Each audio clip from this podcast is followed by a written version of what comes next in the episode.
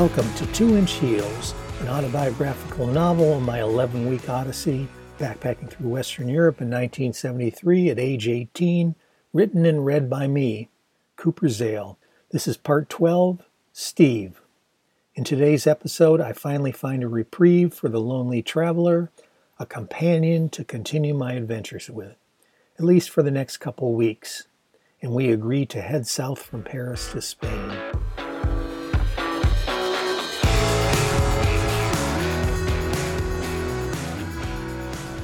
It was Friday, October 18th, a long month into my odyssey, and finally a gorgeous fall day after too much cold and rain over the past couple weeks.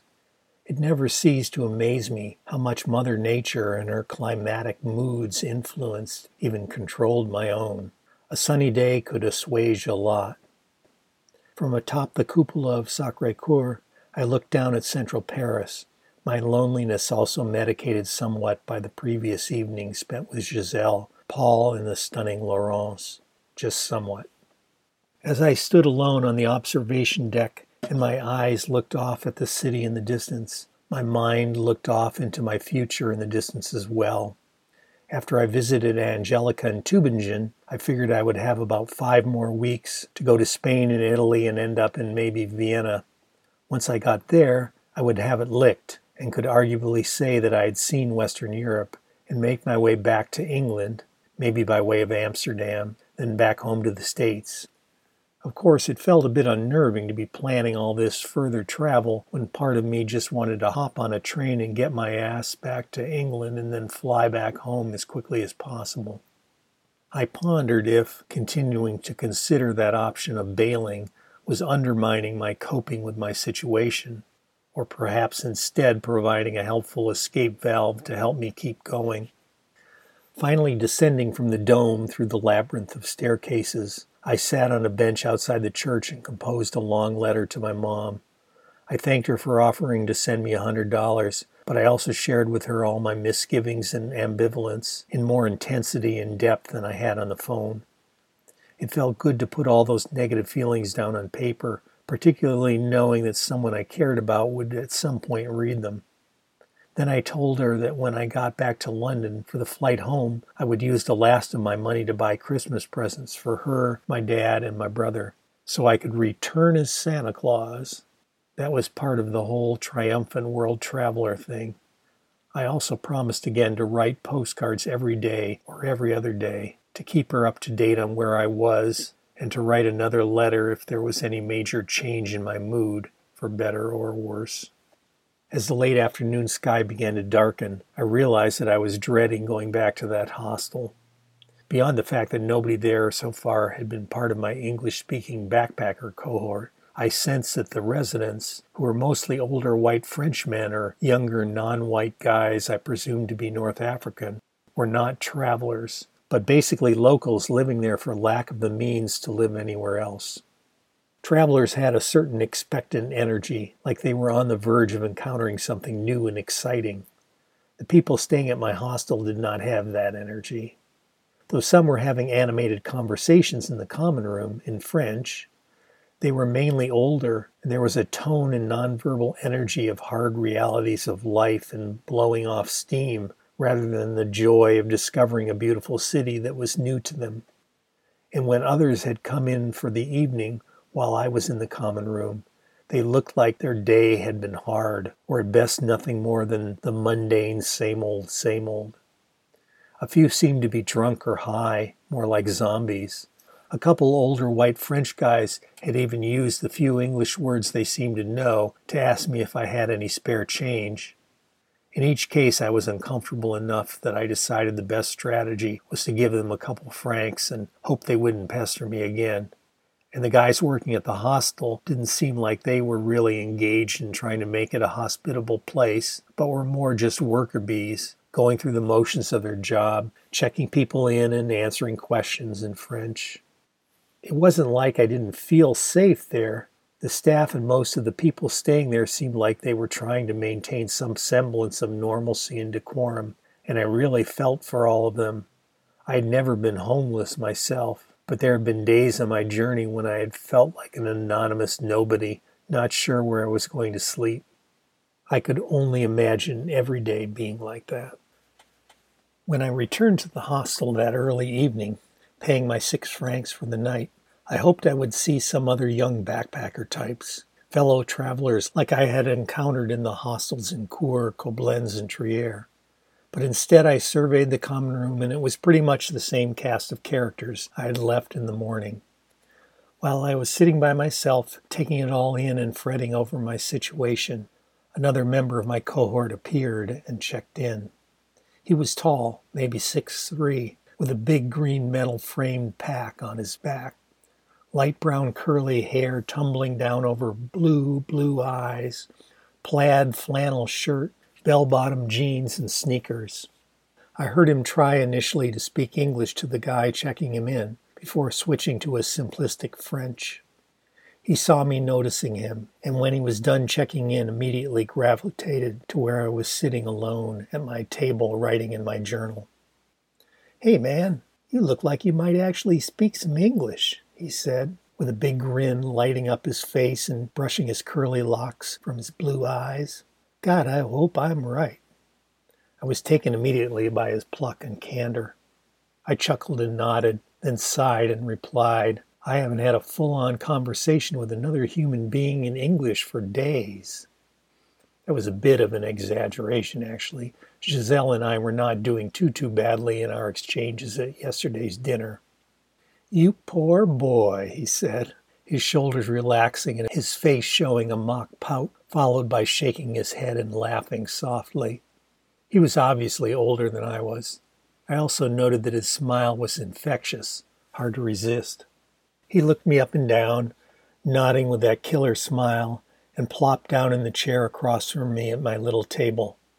Nice fro, dude, he said. He had the audacity to brush his hand in front of my face and tousle a few of my curls with his fingertips.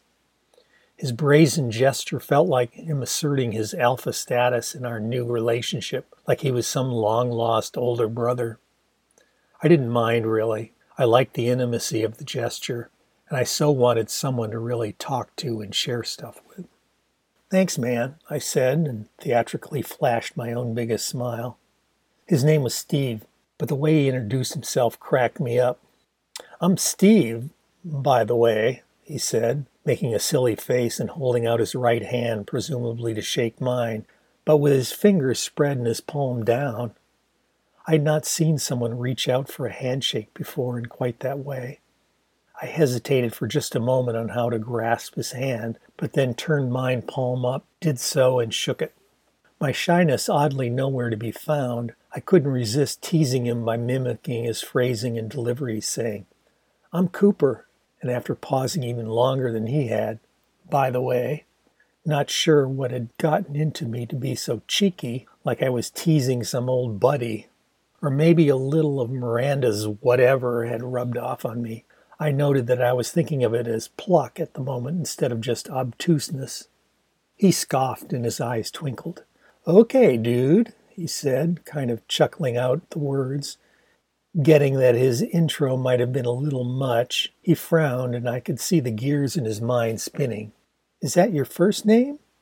I nodded and grinned too but was surprised actually that I didn't feel the need to go into a long explanation of how my mom named me Jonathan, but did not want me called John or Johnny, and how my parents gave me different nicknames and Cooper somehow stuck.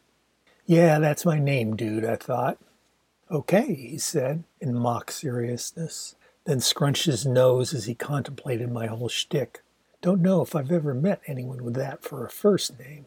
People call you Coop? Sure, I said brightly, smugly even. Coop it is, he said, trying to regain the momentum in the conversation. Then he asked, You had dinner? I shook my head. I'd suggest we go to a local dining establishment, but my funds are lacking. Then he flashed that smile.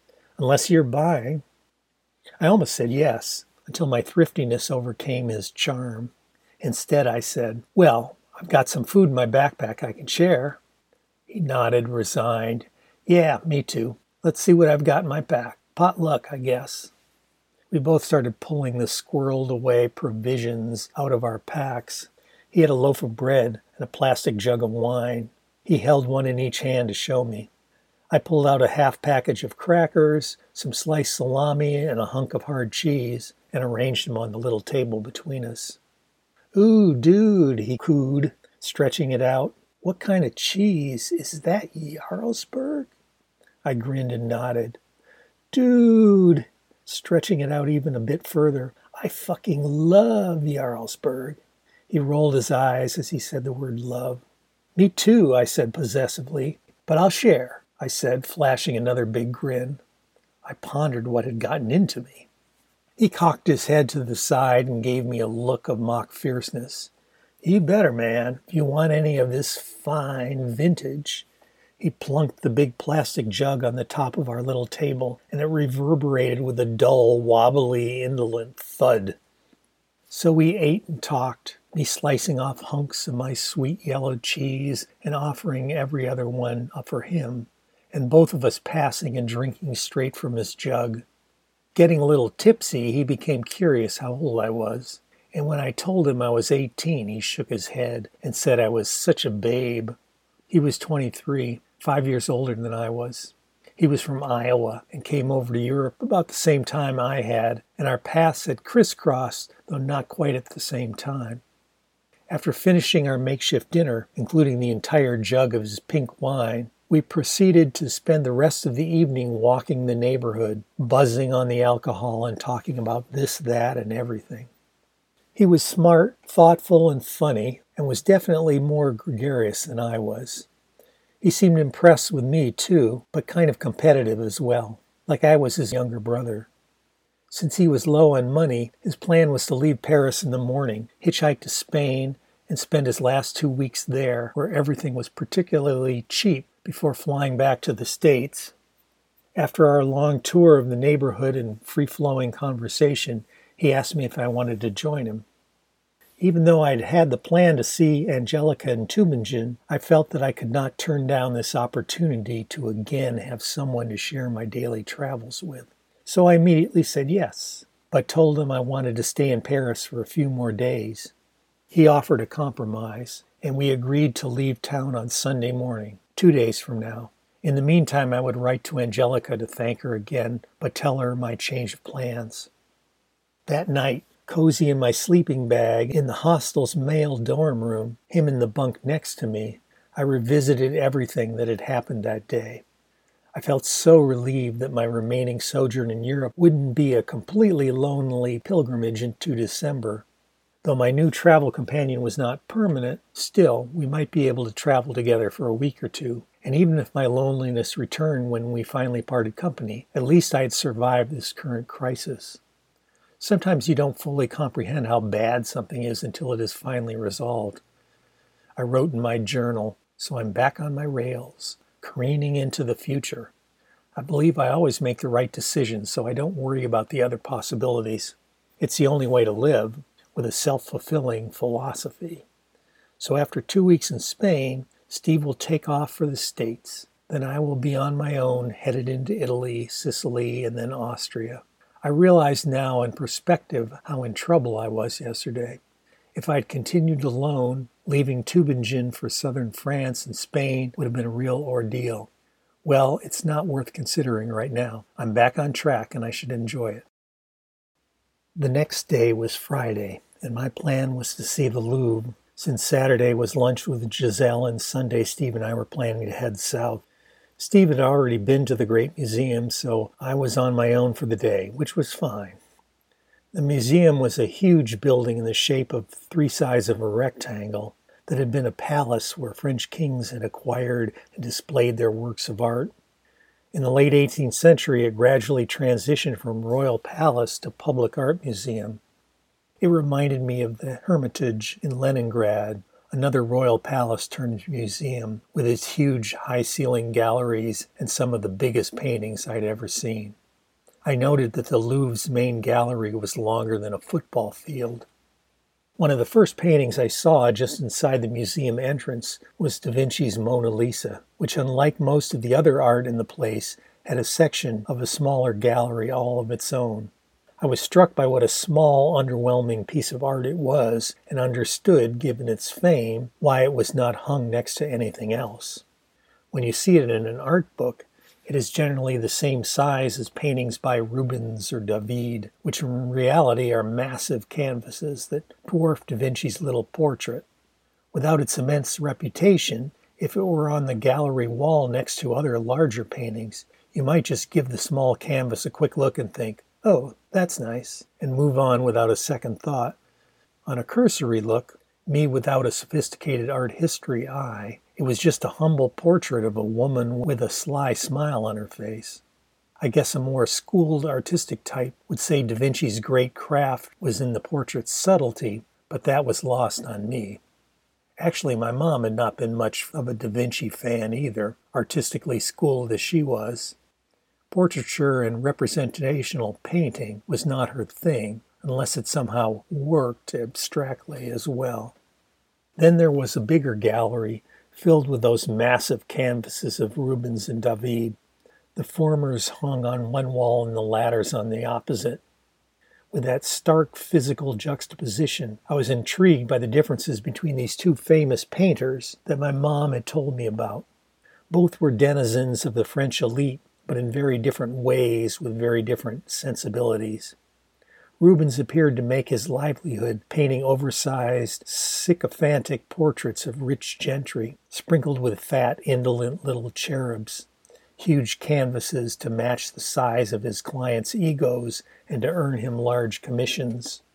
Beyond his portraits, his scenes with multiple people often featured fleshy, corpulent, naked, or near naked women either being adored or ravished. The implied politics behind his works were that of class, opulence, indolence, and the objectification of women.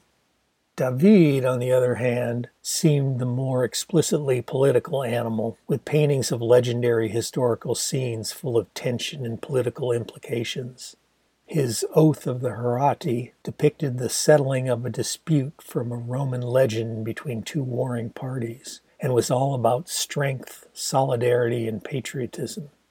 His intervention of the Sabine women, with its feminist overtones, displayed beautiful half naked women, strong and sinewy and not fleshy and corpulent like Rubens, stopping a battle between two ancient armies. And his great works as a propagandist depicted Napoleon Bonaparte as a general and an emperor. Though David's canvases were thoroughly representational, my mom loved many of his paintings because she said they also worked abstractly. She said he had a great sense of negative space. There was a painting by Rembrandt that particularly captured my extended attention. It was called The Philosopher Lost in Thought, and the emotions it conveyed were very deep and complex. There was an evocative dark spiral stairway in the background, going to somewhere above, and the philosopher reposed in center ground in front of the staircase, appearing deep in meditative thought by a window letting in the light of day to an otherwise dark room.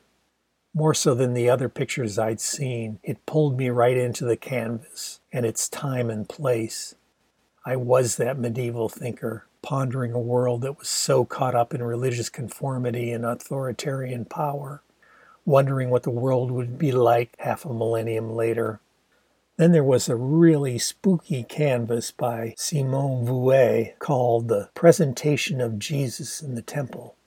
The majority of the thing was that realistically painted, glorious religious stuff, including angels looking down from the ceiling, and the figures were very precise and clear.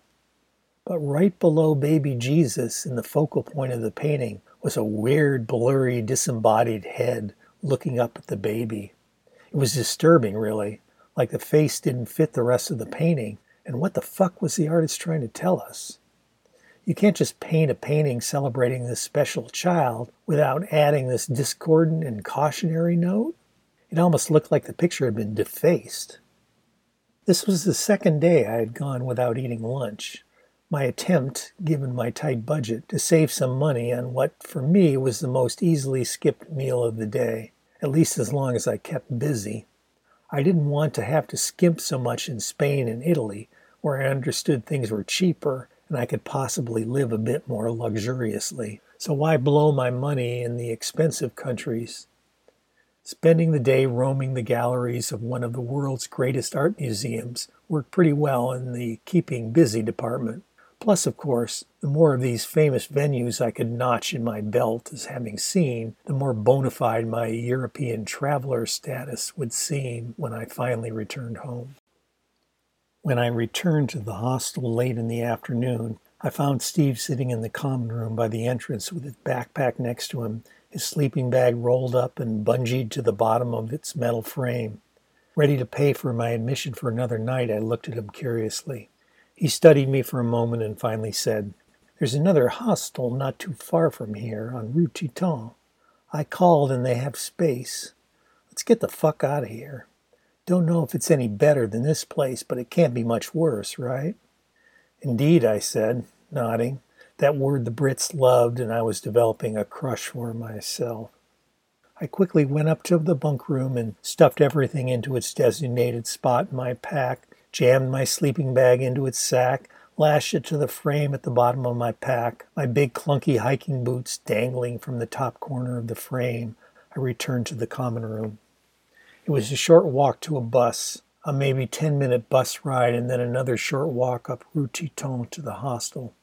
We walked in and immediately could see it was a better place for us. There were others checking in with their backpacks, and more of our big haired cohort sitting or milling around the common room with that expectant traveler energy that had been so missing at our previous digs. The main room had windows looking out onto a nice looking alley, and the staff were locals, but 20 something, and seemed much more engaged and hospitable. We booked our beds and stowed our packs on our bunks again, right next to each other. It turned out to be a friendlier, cleaner premises, more tightly run, and full of real travelers rather than local people who had nowhere else to sleep. We were both glad to get out of that place we'd been staying, Steve noting that it was so damn depressing. Again, sometimes you don't know how uncomfortable you are in a place until you finally can leave it behind. To celebrate our move to better quarters, Steve convinced me to go with him to a now nearby Moroccan restaurant for dinner that he had been to once before. He said he'd be willing to pay half from his limited funds because it was so inexpensive. The air of the place was filled with the smell of sweet tobacco and Algerian music, which was energetic but repetitive and kind of mesmerizing. He ordered, and we were served a big plate of their signature dish, couscous, with bits of chicken, fish, and vegetables in a spicy sauce, served on top of a big mound of what I assumed was a grain like rice, but would later learn was a type of pasta. We ate everything in sight while we listened to a big group of presumably North African men have an animated argument in their version of French. My new travel partner and I split the bill, which was pretty cheap for even a cheap Parisian restaurant. Cheap restaurants with passable or even better food were a treasure to us backpacker types, an opportunity to have, particularly at dinner time, an actual hot, freshly cooked meal rather than just cobbled together room temperature grocery store food items. Not that there was much that could top a tin of oily, garlicky sardines and a fresh loaf of bakery bread to sop up the leftover oil. I enjoyed these exotic cuisines, having never been much of a culinary adventurer back home, eating the standard American fare of hot dogs, hamburgers, BLTs, and pizza, along with some ethnic German and standard Italian pasta dishes. My biggest gastronomical discoveries on my European odyssey so far had been yogurt and granola in Switzerland and Leberkäse that had made me sick in Munich, and the sardines I had gotten turned on to in Mainz and had eaten regularly since.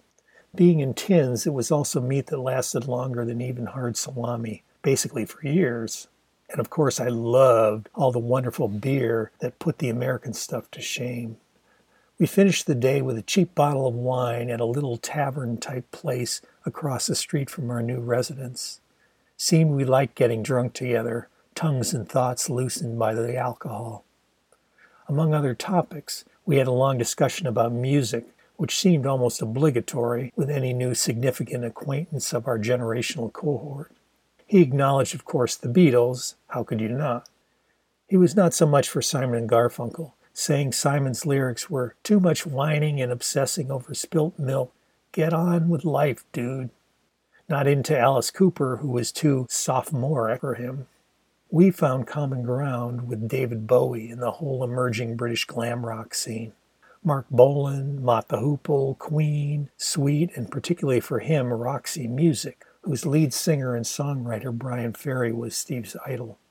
Inspired enough by Ferry's lyrics and drunk enough to spontaneously break out in song, though it was way out of context for the little tavern, he gazed into my eyes and with a nicely quavery voice imitating Ferry's, sang me the first verse of Roxy's latest big song, The Strand, which I'd heard a few times on WABX.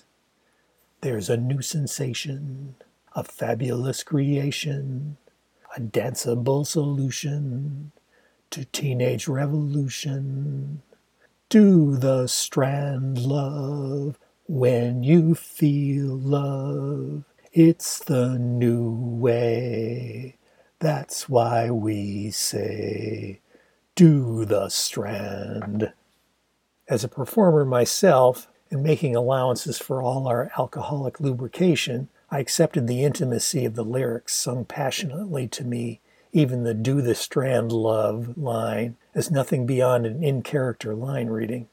It also hadn't occurred to me that the strand was a dance, like the twist or the tango, though I'd never heard of it. Maybe just made up by Ferry and intended to be more metaphysical or given danceable solution to teenage revolution, even something of a satire. I continued to be so comfortable with Steve, like he was some long lost older brother I never knew I had, and we talked intensely for a couple more hours about politics and the role our generation needed to play in transforming our country and the world. He was less political and more pessimistic than I, but he perhaps grudgingly appreciated my optimism and idealism, acknowledging that someone had to be so oriented, or how would the world ever overcome inertia and move forward? In my long talks with him, I felt again my own emerging sense of mission and activism, like Boublil back in Cours several weeks ago. The next morning, Saturday, with plans to have lunch with Giselle and family, I rummaged through my journal to make an update to my entry about going to the Louvre yesterday, but couldn't find it. Then I had an awful realization that I must have left it in the tavern across the street last night. Between the wine and the passionate discussion and the typical realization that we had to get back to the hostel in like five minutes before they locked us out, I had managed to leave my journal behind. Of all the difficult moments I'd experienced during my odyssey so far, this was by far the worst. The journal had by then contained the past four weeks of my experiences and was nearly completely full. I realized that there was really nothing else that I possessed that was as precious to me. Sure, if someone had stolen my money belt, which I only briefly took off my body when I took a shower, that would be the end of my journey.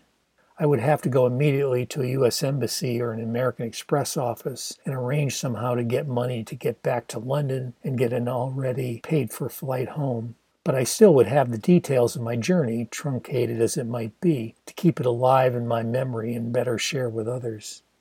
If the loss of the money belt was not some stupid error on my part, I could still come home somewhat triumphant. But to lose my journal would just about kill me and at the thought of its likely loss, my head started to ache like it would when I got a fever. I felt panicky, and it was not lost on me that this was just like how my mom panicked when she misplaced something important, like when she couldn't find our passports the morning we were leaving for our summer in England.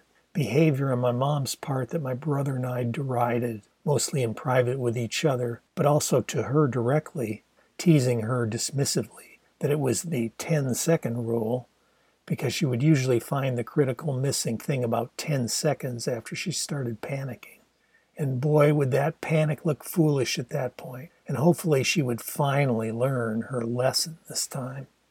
But now here I was, panicking just like my mom. I made one more desperate search through my pack to see if I would be so lucky as to find my journal in 10 seconds, but it was definitely nowhere in my possession, I was completely stricken and humbled.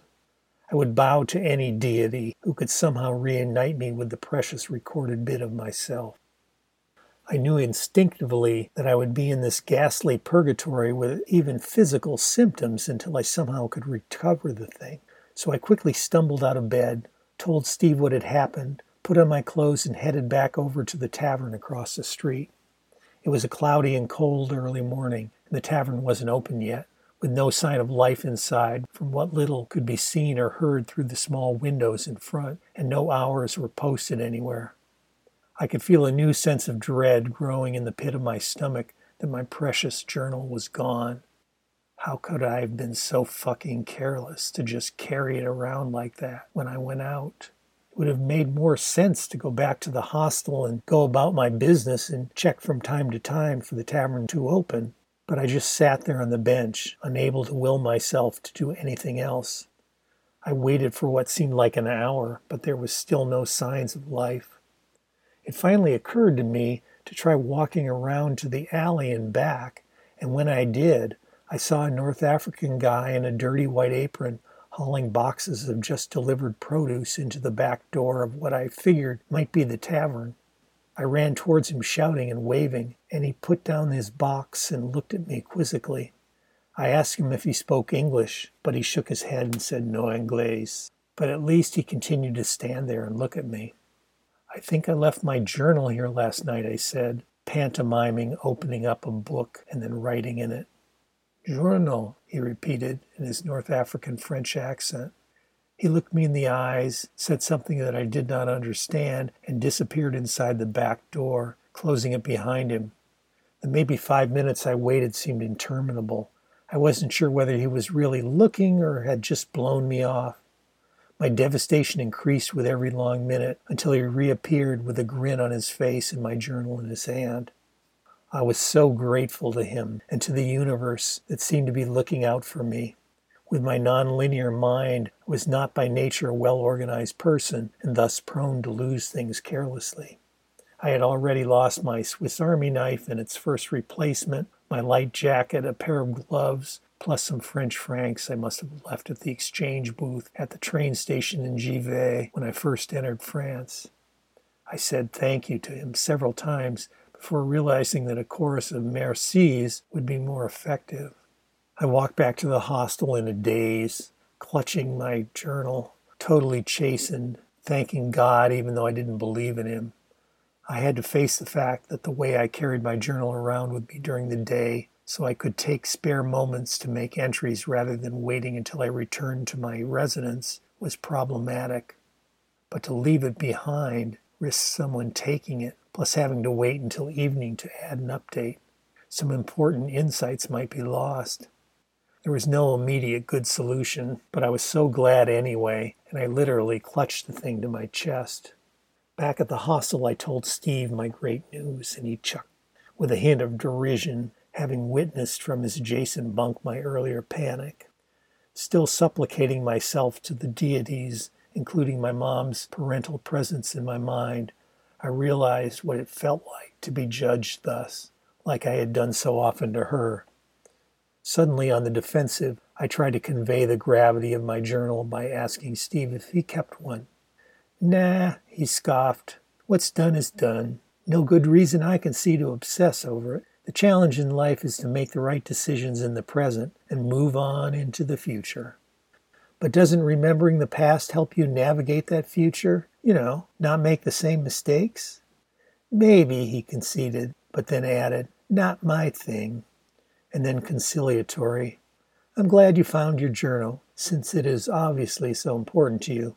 Maybe I'll rate a chapter or two when you write your book someday of your travels olive branch received, I was ready to drop the whole thing, not obsess over it, as he had said. I showed up for lunch at Giselle's a little before noon, still basking in an intense sense of relief at having not lost my journal. She, Paul, the entrancing Laurence, and I had a lunch of bread, sardines, and a kind of chicken, sausage, and vegetable goulash, and of course wine, of which I again had more than my share. I recounted to them through Giselle's translation all my adventures since they dropped me off at the hostel Wednesday evening, from Sacre Coeur, meeting Steve, the Louvre, to the losing and finding of my journal. Giselle was translating and gesticulating for her husband and daughter as I went. They seemed engaged by her rendition of my tale, either laughing, nodding, or responding with their thoughts, in French, of course, some only semi translatable by Giselle. At Laurence's urging, in French, of course, Giselle did her best with her limited English to fill me in on Sacre Coeur's infamous history from the point of view of people on the political left, like they were. She said they'd never go there and would not take visitors there even if asked. And Giselle laughed approvingly when I told her my thoughts on Rubens versus David. Once she had translated my comments, Laurence broke out laughing, grasping me briefly on the shoulder as she sat next to me to register her approval. Just a quick moment, really, but for those brief seconds she was touching me, I bathed in the intoxicating intimacy of it, imagining her hands on both my shoulders as she gently pressed her lips against mine. Giselle finally asked if the hostel had worked out and was distressed to hear my impressions of the place once she figured out how to translate homeless. She apologized profusely, but noted that at least I had found a travel companion there and we together had found a much better place to stay. Maybe medicating the residual stress from my near journal loss, I ate and drank too much and felt kind of sick, having been a little queasy after eating the night before. Thankfully, not bad enough to need to throw up like I had done in the back seat of Angelica and Helmut's car back in Munich. Finally, I said my goodbyes thanking them for the hospitality, Giselle apologizing again for the hostel. All three gave me a hug. In my own waspy world of Ann Arbor, I was not used to men hugging each other, but for Paul it seemed so natural, so I was happy to go with it and realized that it felt somehow more civilized than just a handshake. Laurence's quick embrace put her body, and particularly her breasts, against my chest for a few short seconds. That and the earlier shoulder touch exchange was the extent of our 10 seconds of any sort of intimacy. But 10 seconds I remembered fondly and replayed in my mind for weeks and even months after. Once I got back to the hostel, my stomach was feeling better. Steve was in the common room involved in an animated conversation with a British guy and a young woman from South Africa. They were discussing the subtle difference between marijuana and hashish like people of our parents' generation might discuss scotch versus bourbon. Late to the conversation, my contribution was that hash was usually smoked with tobacco, either rolled in a joint or in a bowl of a pipe, while marijuana was not. Having never really smoked regular tobacco cigarettes, I thought it was significant, tobacco adding its own component to the buzz, but no one else in the conversation agreed with me. The group at the table decided that we'd all head out to the Moulin Rouge district to walk around. When we got there, the streets were already crowded with tourists and locals, and all the strip joints were lit up, garish and inviting. Though we did not have the money to venture inside any, maybe just as well. I actually enjoyed the glittery, slightly sexually sleazy, but in a light-hearted sort of way, ambiance of the boulevard. At one point, I was somewhat separated from the rest of my comrades and happened to look down a side street where I saw four young women in high heels, very short skirts, wearing thick coats in the cold of the evening. Their hair was all dolled up, and they were wearing lots of makeup. As they saw me looking at them, despite the cold, they opened their coats to show off that they were incongruously wearing tank tops that showed off their braless breasts. They were all standing in kind of staged, relaxed poses against the sides of buildings. One of them whistled at me and waved. I was starting to wave back when I realized that they were obviously prostitutes, the likes of whom I had never seen before. With my libido percolating for several days now without any respite, and recalling Laurence's body touching mine in the scent of her neck, I was momentarily like a deer in the headlights, transfixed by this tall young woman with thin frame, long legs on platform heels, and frizzy blonde hair, waving at me and smiling. A quick scene played in my mind's imagination of the two of us naked and touching each other. When she finally called out to me in French, words that I could not parse but figured the gist of, I broke out of the trance and uncomfortably, with sudden trepidation at whether my comrades or anyone else on the street was looking at me, turned my head and moved on out of their visual range. I remembered from reading Portnoy's complaint and seeing several R rated movies that this was how some young men had their first sexual experience. I'd been thinking more and more over my last year in high school, my first year in college, and my most recent summer of how I could and would finally lose my virginity. There had been a handful of young women during the past two years that might have been candidates to share that experience with. That included several young women in my theater group during my senior year of high school who had been attracted to me, plus a couple more in my college theater productions last year. But the fly in the ointment was always my own timidity. Thus I spent my last night in Paris and bade farewell to the big city and all its charms historical, architectural, artistic, culinary, and otherwise.